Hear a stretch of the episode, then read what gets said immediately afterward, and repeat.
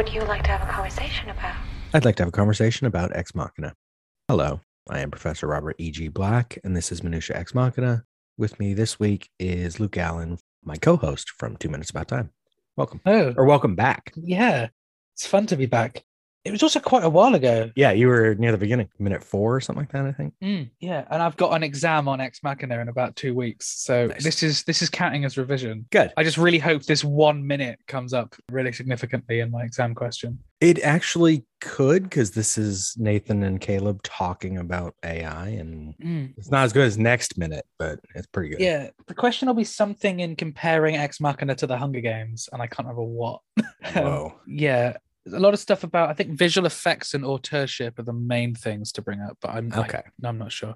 I've cited you in an exam before. I don't know if we talked about this. You told me you were going to. Yeah, yeah. I cited you in an exam on stories we tell. Oh. so Nice. yeah, can't remember your quote, but I read one of your quotes, and then I had to persuade my teacher and start sending her like all this evidence of the fact that you're a professor and all the rest. Yeah. And uh, and then she was like, "Yeah, it's fine." And so I'm going to try and do that in the actual A levels now, just to say that I have, because let's be honest, like first of all, you are a valid person to cite, and secondly, it's also not like the exam board check every source anyway. Right. And if they did, there wouldn't be a problem because they just find your blog. Right. A, a movie blog with what, 1,300, 1,400 entries? I forget the exact number. Yeah, they're welcome to try. I can't remember exactly what I put. Maybe if we end up on, on one of these minutes having nothing to talk about, I'll find it. But that's not one of the films we're talking about. So No. And so as minute 16, we get the tail end of session one with Ava. So if you have any comments on Ava, general stuff, maybe you'll be back on the show again later for a nice Ava minute. We'll see.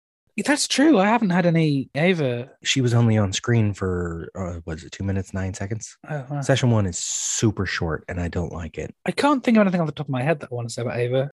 I mean, she's. Have I literally forgotten the actress's name? I was- It was in my head a second ago and it slipped. Alicia Vikander. Alicia Vikander. Yeah, she's a fantastic actress. I saw her in a film recently, Light Between the Oceans, I think it was called. Something about oceans and light. Is that the the lighthouse one? Yeah, Yeah. Okay. that was I quite saw good. that. She was in uh, the Green Knight last year. Oh yes, I never saw that. and barely recognizable at the beginning of that movie too. I was like, wait, who is this actress? I, I knew her and she was good. I had to look it up. I think she's one of those actors. Incidentally, so are our two leads are those sort of actors that immerse themselves in a role so much Yeah. that they're never going to quite achieve. I mean, you could debate as to whether they're household names, but they're never going to quite achieve the status of like big household names because they're so different. I don't come out of the film going, that was Domhnall Gleeson. I come out of the film going, that was Caleb. Right. Plus, you and I were different than the average person. We would notice Domhnall Gleeson because, uh, you know, about time. Yeah. We pay attention to movies like Oscar Isaac. There are plenty of people who know exactly who Oscar Isaac is and love the way he disappears in a role. And then there's probably tons of people that don't even notice because he disappears in a role. Yeah, absolutely. I mean, I think one of the top examples of an actor like that or actress like that would be Toni Collette. Yeah. I think that like there are multiple things I've seen Toni Collette in that I'll then like mention to like my family or whatever. Like complete example, you'd be like watching The Sixth Sense, and I'd like make a comment like, "Oh, you never believe it's the same woman as from About a Boy, would you?" And like they wouldn't know. That's a really bad example because those two characters are very similar. But also, yeah, I didn't even think of her being in About a Boy. yeah, I think I only saw that movie once, but yeah, it's a good So- film. It's a good film. Mhm. Uh, but yeah, so so I think there are a few of them where almost they are two good actors. Yeah. that's my credit to kind of all of the cast in Ex Machina. I think, Mhm. and I think that's what differs from the other two films that we talk about as well. Is that the, the people who lead those films are very much leading actors. I think Kate Winslet's similar in that she can disappear a lot where some people won't know movie she's in. Yeah, I guess she's only a household name because of Titanic. But also she makes eccentric choices in her movies as well, which yeah, means she's hitting very specific audiences. I think if she hadn't done Titanic, she wouldn't be the household name she is, Right. Exactly. and she she'd be alongside all these other actors in that point. I almost feel bad for some actors that are so good at doing what they do that they're never going to be noticed as actors. Eh, It's, They're enjoying their job. but you know, I'm sure I'm sure Domhnall Gleeson is doing well. Yeah, right. I hope they like what they're doing Mm. so they can keep doing it because clearly they keep getting cast because filmmakers notice them. yeah, because like I mean, Oscar Isaac, I probably talked about the last episode, but coming out of this, I don't feel like I'm watching the same man who was Joseph in the Nativity story. Right. It'd be weird if I did feel that, to be fair.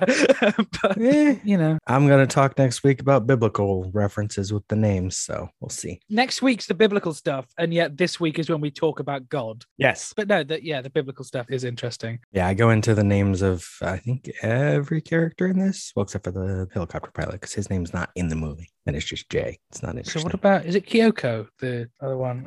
Yeah, Yeah, I'm intrigued to hear. there's Kyoko, there's Amber, there's Lily, there's Oh yeah, I forgot about all of them. Jade, Jasmine, and I'm forgetting one. I'm forgetting the first one. We don't see the first one until the body in the closet.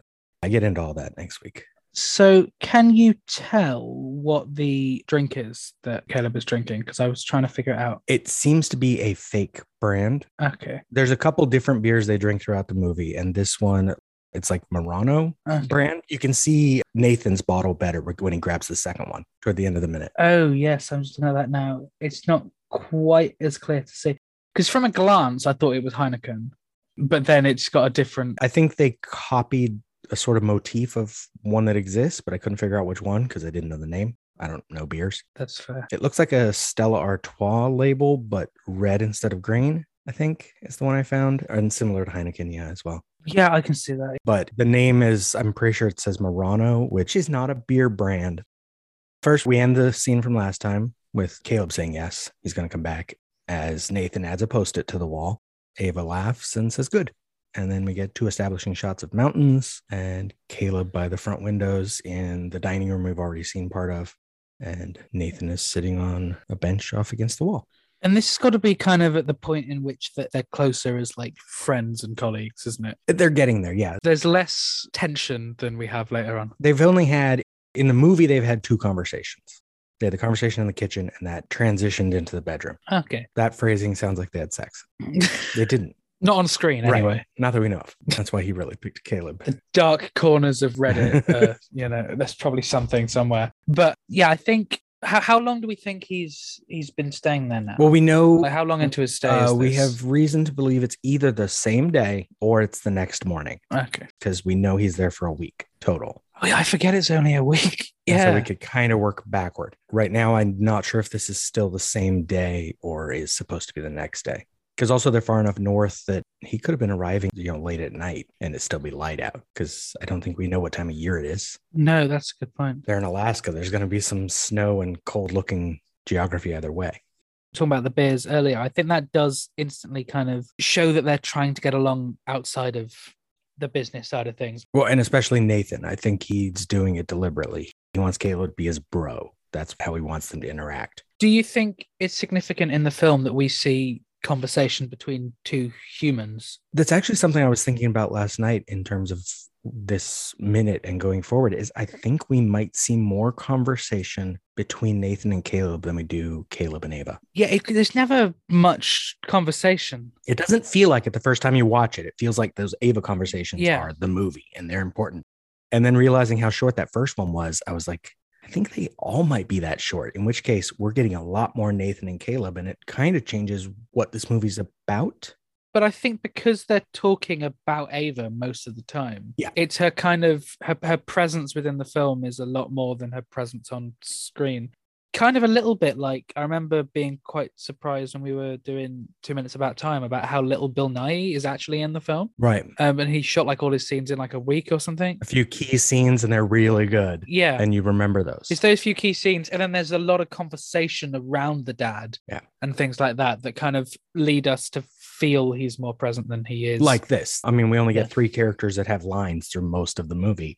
We're going to think they're all kind of equal. Mm. but- I kind of forget Kyoko exists and the other robots. I think in terms of screen time, it's Caleb, Nathan, Ava, Kyoko. Yeah, So we're going to get a lot of the man man conversation more than man woman. which do you think the man-man conversation is where part of the controversy about the male gaze within the film also could come from? I think it, it also came from the way it was advertised. Yeah, They used the shot of Ava lying down in the thing, and I think they used the silhouette of her when she's taking her leggings off. okay. And those both are definitely male gaze kind of shots, Yes, yeah, but they aren't what this movie does most of its time. yeah. I think I said in the last episode is that like I can't remember how old I was when this came out. Oh, or ten? 2014, was it? 2014, yeah. Yeah, so I was 10 when this came out. I knew of it as the sci-fi film with nudity. Hmm. Plus, if you actually watch it, you're thinking, why does he have these robots? And he has a conversation about how they can have sex. So it feels like sex bot. And then every time they show her, you're thinking of it in those regards as well, even if you don't need to. Yeah, that's fair.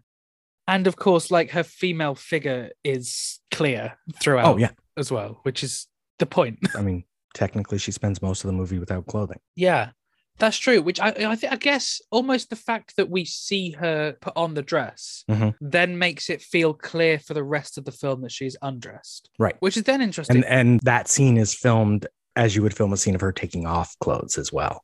It's very close up of body parts and the scene at the end with the full frontal nudity Mhm. is her more clothed than we see yes, her. and is filmed as such. That part isn't male gazy at all. It, it- it's not sexual, which some people inherently think otherwise.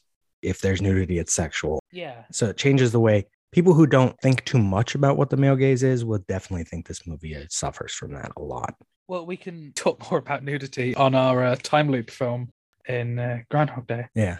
Very brief. I'd say that isn't sexual either, really. No. Also, like the issue with the film, we are two men discussing whether the film is male gazy or not. Right. I'll need to double check.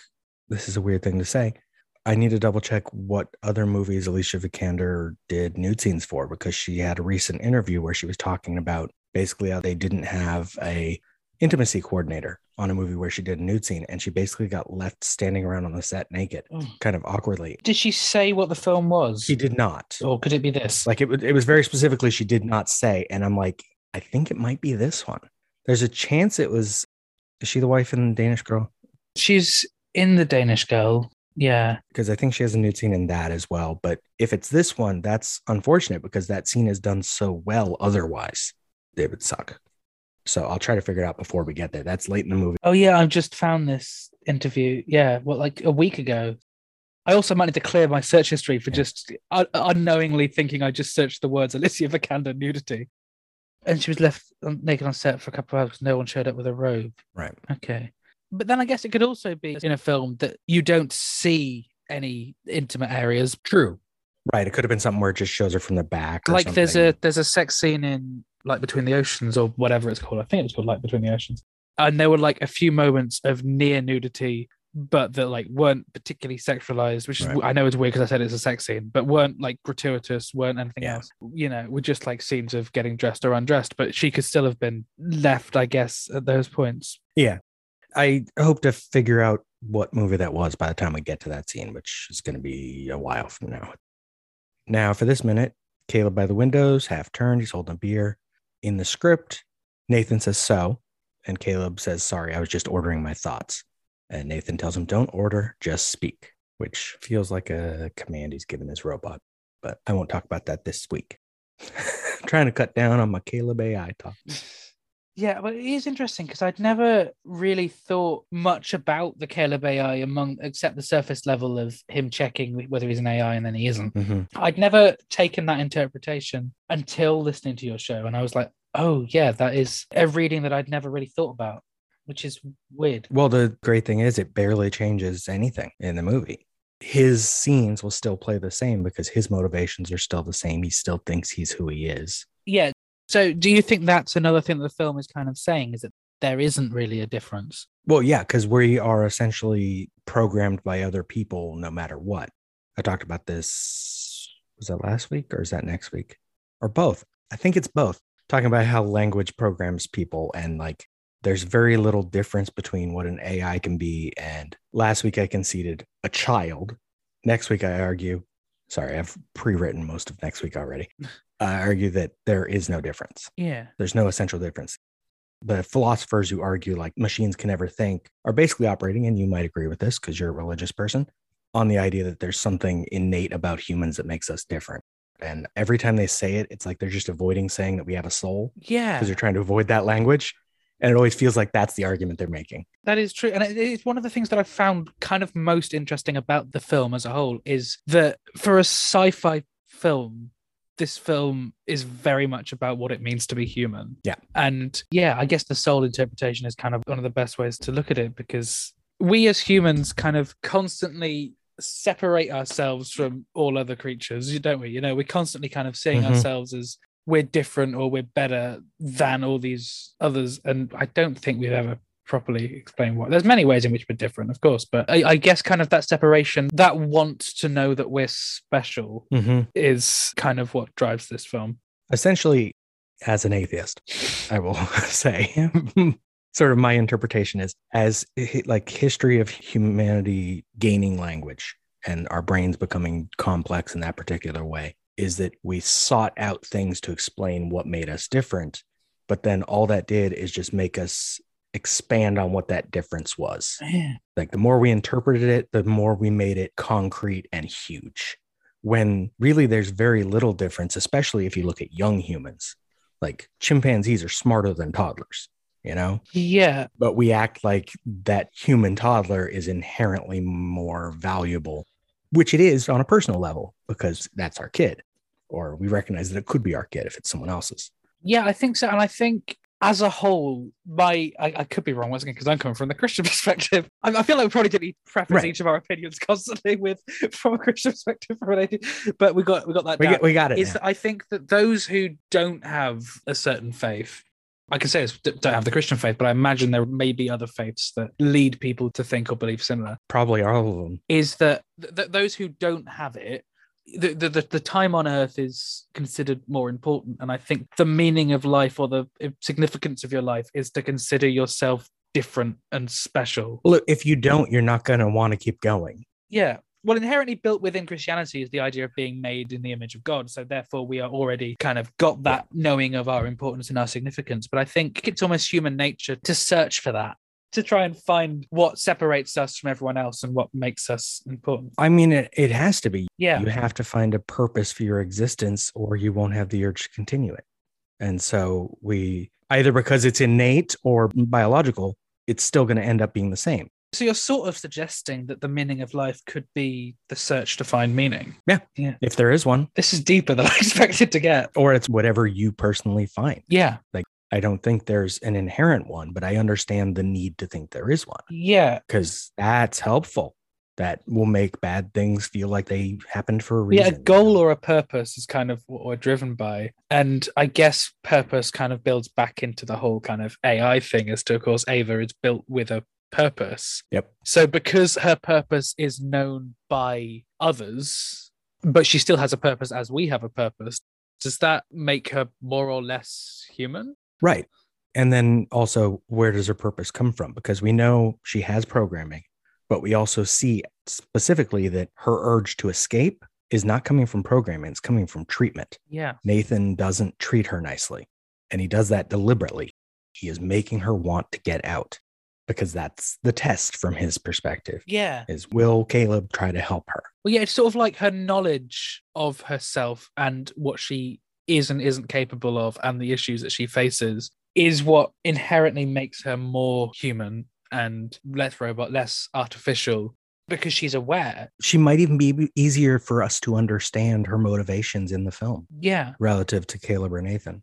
I'm sure. Know, knowing yourself and your way deeper grasp of philosophy of what I have, I'm sure that the whole Descartes, I think, therefore I am, has come up before. It came up next week. but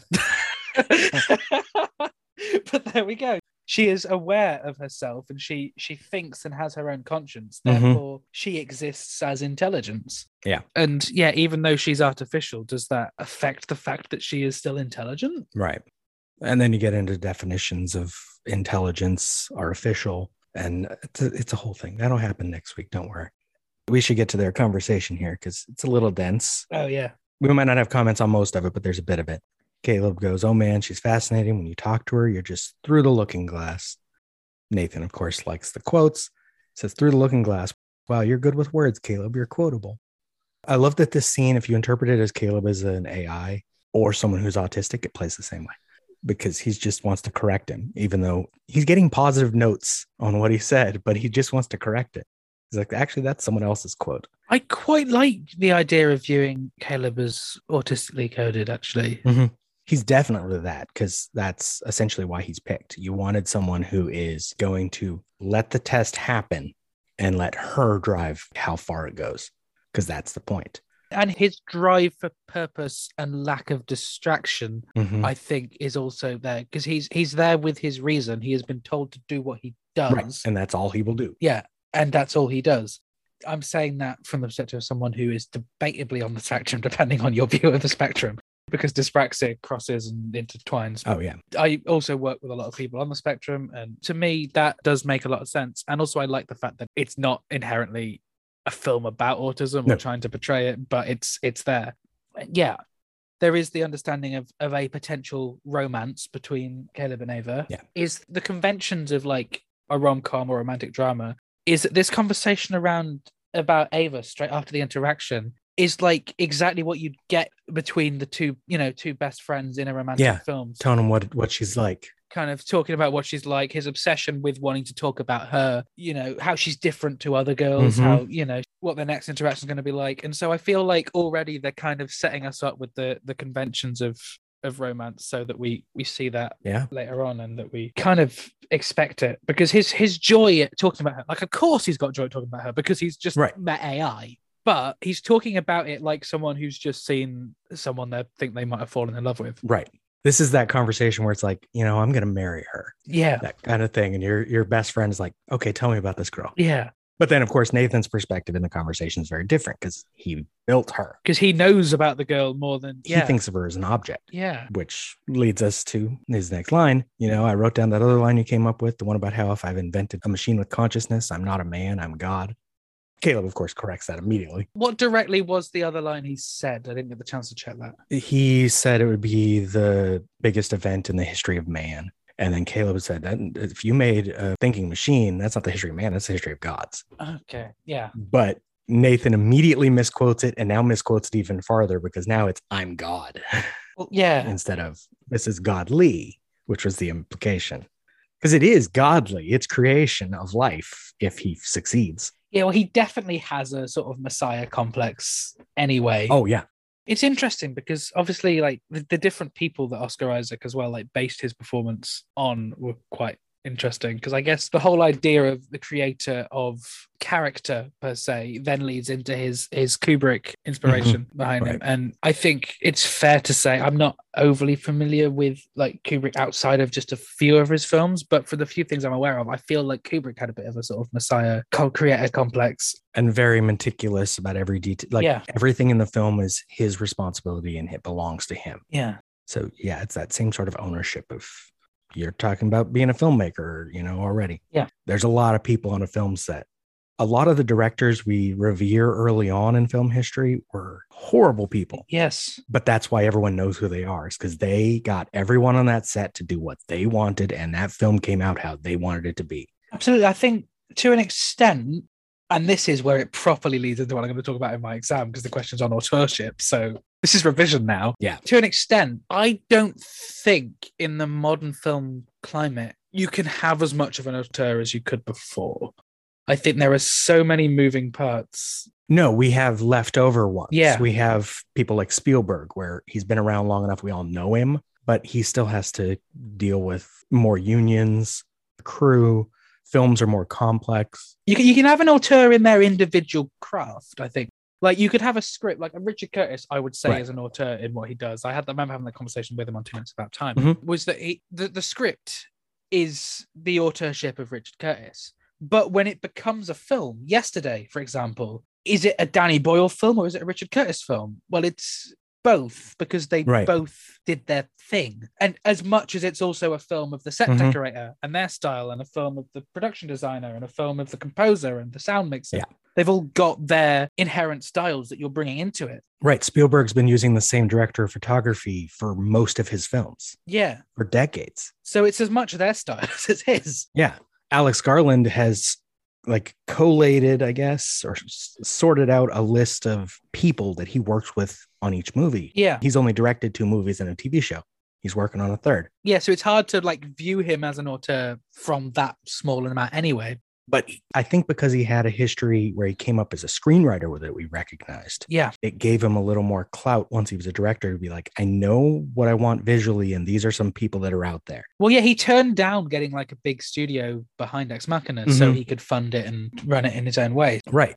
I mean, I did Annihilation Minute. A bunch of the crew, especially main people, visual effects supervisors, and stuff like that, are the same people on this movie because he kept them. And I'm pretty sure he kept the same people for some of them worked on Devs, his TV show, and some of them worked on Men. I think I think what is interesting with that is that from my perspective as a director producer, I bring people on because I like what they do and I like their style. Mhm. Part of that, you know, if I bring on a DOP who I'm a fan of their style, I'm bringing them on for their authorship within their craft. I know I'm probably playing like like very light with the term auteur, but that's the point I'm mm-hmm. trying to make is that there's there's so many moving parts that I think most of the time the director gets too much credit. Oh yeah. I mean, it's like the the Oscars as we recorded this just a few weeks ago, and the best picture nominee is the producer. Yeah. But most people don't think about it that way because nowadays, with a lot of the movies that get up for best picture, it's producers who are also the director. And so they get up on the stage a second time if they won director, Yeah. or they get nominated a second time. And we don't think of Nightmare Alley as the producer's film, although I think Del Toro also produced it. And West Side Story is a Spielberg film, but someone else was responsible for the being the main producer and hiring everyone and doing all that stuff. Well, that's it. Is yeah, the things that I've worked as a producer on, even myself wouldn't consider them my film in a way. But but that's also obviously because I've done stuff where I've been writer, director, producer, and so they're inherently me. right. But there's so many moving parts that you know I'd say I have my styles and my methods as a producer, but I also wouldn't say that you know because of that. The last project I worked on, Izzy versus Jess, I wouldn't say that's a Luke Allen film. I wouldn't, you know, I I- feel like Yeah. I was a moving part. I really haven't made films Yeah. like I'm thinking of it as terms of like this podcast. It sort of comes down to how I edit it. So my editor title is probably more important than my host Yeah. title or my writing title for my notes because that's where the tone comes through. If I cut out where someone's being funny because we had a serious conversation the rest of the time, you get a very serious show. Yes. You can change whole context of things. And in terms of e- editor, it's Mark Day for Ex Machina, right? I believe so. And I think he did About Time as well. He also worked on Annihilation. So then I guess he's a British editor. I guess so. Yeah. why he's working on those movies. And so that also will affect who's coming into where you work, is where you produce it. Yeah, that's very true. And I guess once again, to kind of we talked about Kubrick earlier, mostly in link to Oscar Isaac's portrayal of it, but the Yeah. film itself is very Kubrickian. Mhm. I guess the link with that is it may be set around Americans, Right. but it is made by a Brit, But it's made in England. Yeah. which is very much like Kubrick. Mhm. You know, he made like very American films, but a lot of himself and his crew were English. Yeah. Same thing with Annihilation. It's, I won't say where because that's part of that show, but it's set in America and the characters are American, but it was filmed in England. Admittedly, I still really need to see Annihilation. I, I'm just looking at Mark Day stuff. He also edited The Girl in the Cafe, which anyone who Ah. listens to Two Minutes About Time knows I'm Oh, a big like fan that, of. yeah. I've rewatched that this week. I, I'd be interested to have a look at some of his editing across different things and see whether there's a level of authorship to him as well. Yeah. You can always find that. If you know Yeah. who the screenwriter is, you can find similarities. If you know who the director is, you can find the similarities. We just inherently, and it's partly a union thing, is that everything is called like a Steven Spielberg film or Yeah. an Alex Garland film. It's the way it's credited is we think of director as the one most responsible. And as long as they accept that responsibility, I'm kind of okay with it. Everyone else got paid. Yeah. Everyone else will get jobs based on this being on their resume. Of course, there is the line between authorship and authorship as well. Yeah. Oh, definitely. But yeah, to, to any listeners who may be finicky with stuff like that, my overuse of authorship was to make a point. Well, yeah, and we're looking at a film where the writer and director is the same guy. Wait Yeah. till you know Thursday, where you got Charlie Kaufman and Michel Gondry. They're both very strange, but it's a very different kind of strange. Yes. But they mesh together really well. Yes, because watching both of their works separately surprised me, Mm. where I was like, this is very different to Eternal Sunshine or very different. Yeah. Right. You split that movie in two, and you get them, and that makes sense. And to, to loop back round to our conversation at the start of the episode Yeah. is, of course, authorship and authorship that does work with performances as well. You have actors that are auteurs in their craft. And what we kind of expressed is that these three are probably less so. Yeah. They aren't certain styles and subjects present within their work. But I think Um, they could be. yeah. Now, continuing this minute, there is a little bit more dialogue. yes. Caleb doesn't talk much in this conversation. He does next minute. This minute, it is Nathan deciding what Caleb said Yeah. and Caleb trying to correct him. And Nathan's doing all the talking because he's like, I don't think that's exactly what I. And Nathan's just still going, I just thought, fuck, man, that is so good. When we get to tell the story, you know, I turned to Caleb and he looked up at me and he said, You're not a man, you're God. And Caleb again is like, Yeah, but I didn't say that. So he's, he's trying to fix it. Is there anything in there about man's relationship with AI in that conversation? Is there any way that we can interpret Caleb as an AI and Nathan as kind of finding his own meaning behind it? I think in this sense, it could be some people's interpretation of like Caleb is like humanity and Nathan is God now because he's deciding what the conversation's about. He's deciding what you think about it. He's telling you what you need to be doing or else. And he's already planned how this week is going to end. He just gets it wrong. Or to throw it maybe deeper on Caleb as God and Nathan as the church. That's not what I meant to Oh, say. yeah. And Yeah. yes, but when you were telling me I need to do this and I'm doing this, and it's kind of the, but that wasn't the way I wanted my words to come across. Right. I think that reading of, of God and the church carries throughout the film. I'd be willing to give it a try. and, but and I think quite deliberately with the the setting out in the middle of nowhere and the setup of three people. This is Caleb is Adam, Ava's obviously Eve. yeah, That's her name. But then it comes down to is Nathan actually that comes down to problematic racial stereotypes because then Kyoko's the serpent. That's an interesting thought. Nathan sets down his beer, gets up to get another one. He says, So, anyway, you're impressed. And in my notes, I put it, it's a statement, not a question. So, is this an instruction? Is he telling Caleb to be impressed and stop interrupting?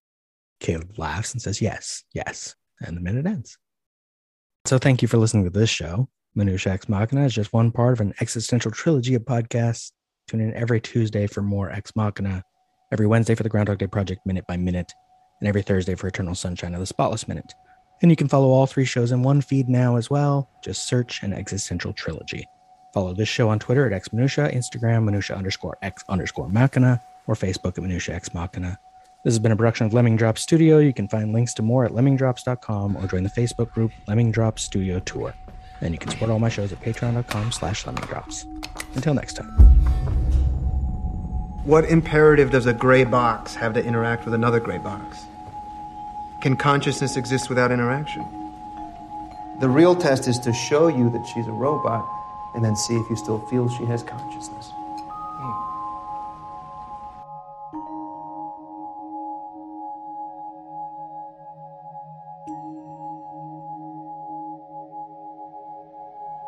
Hmm.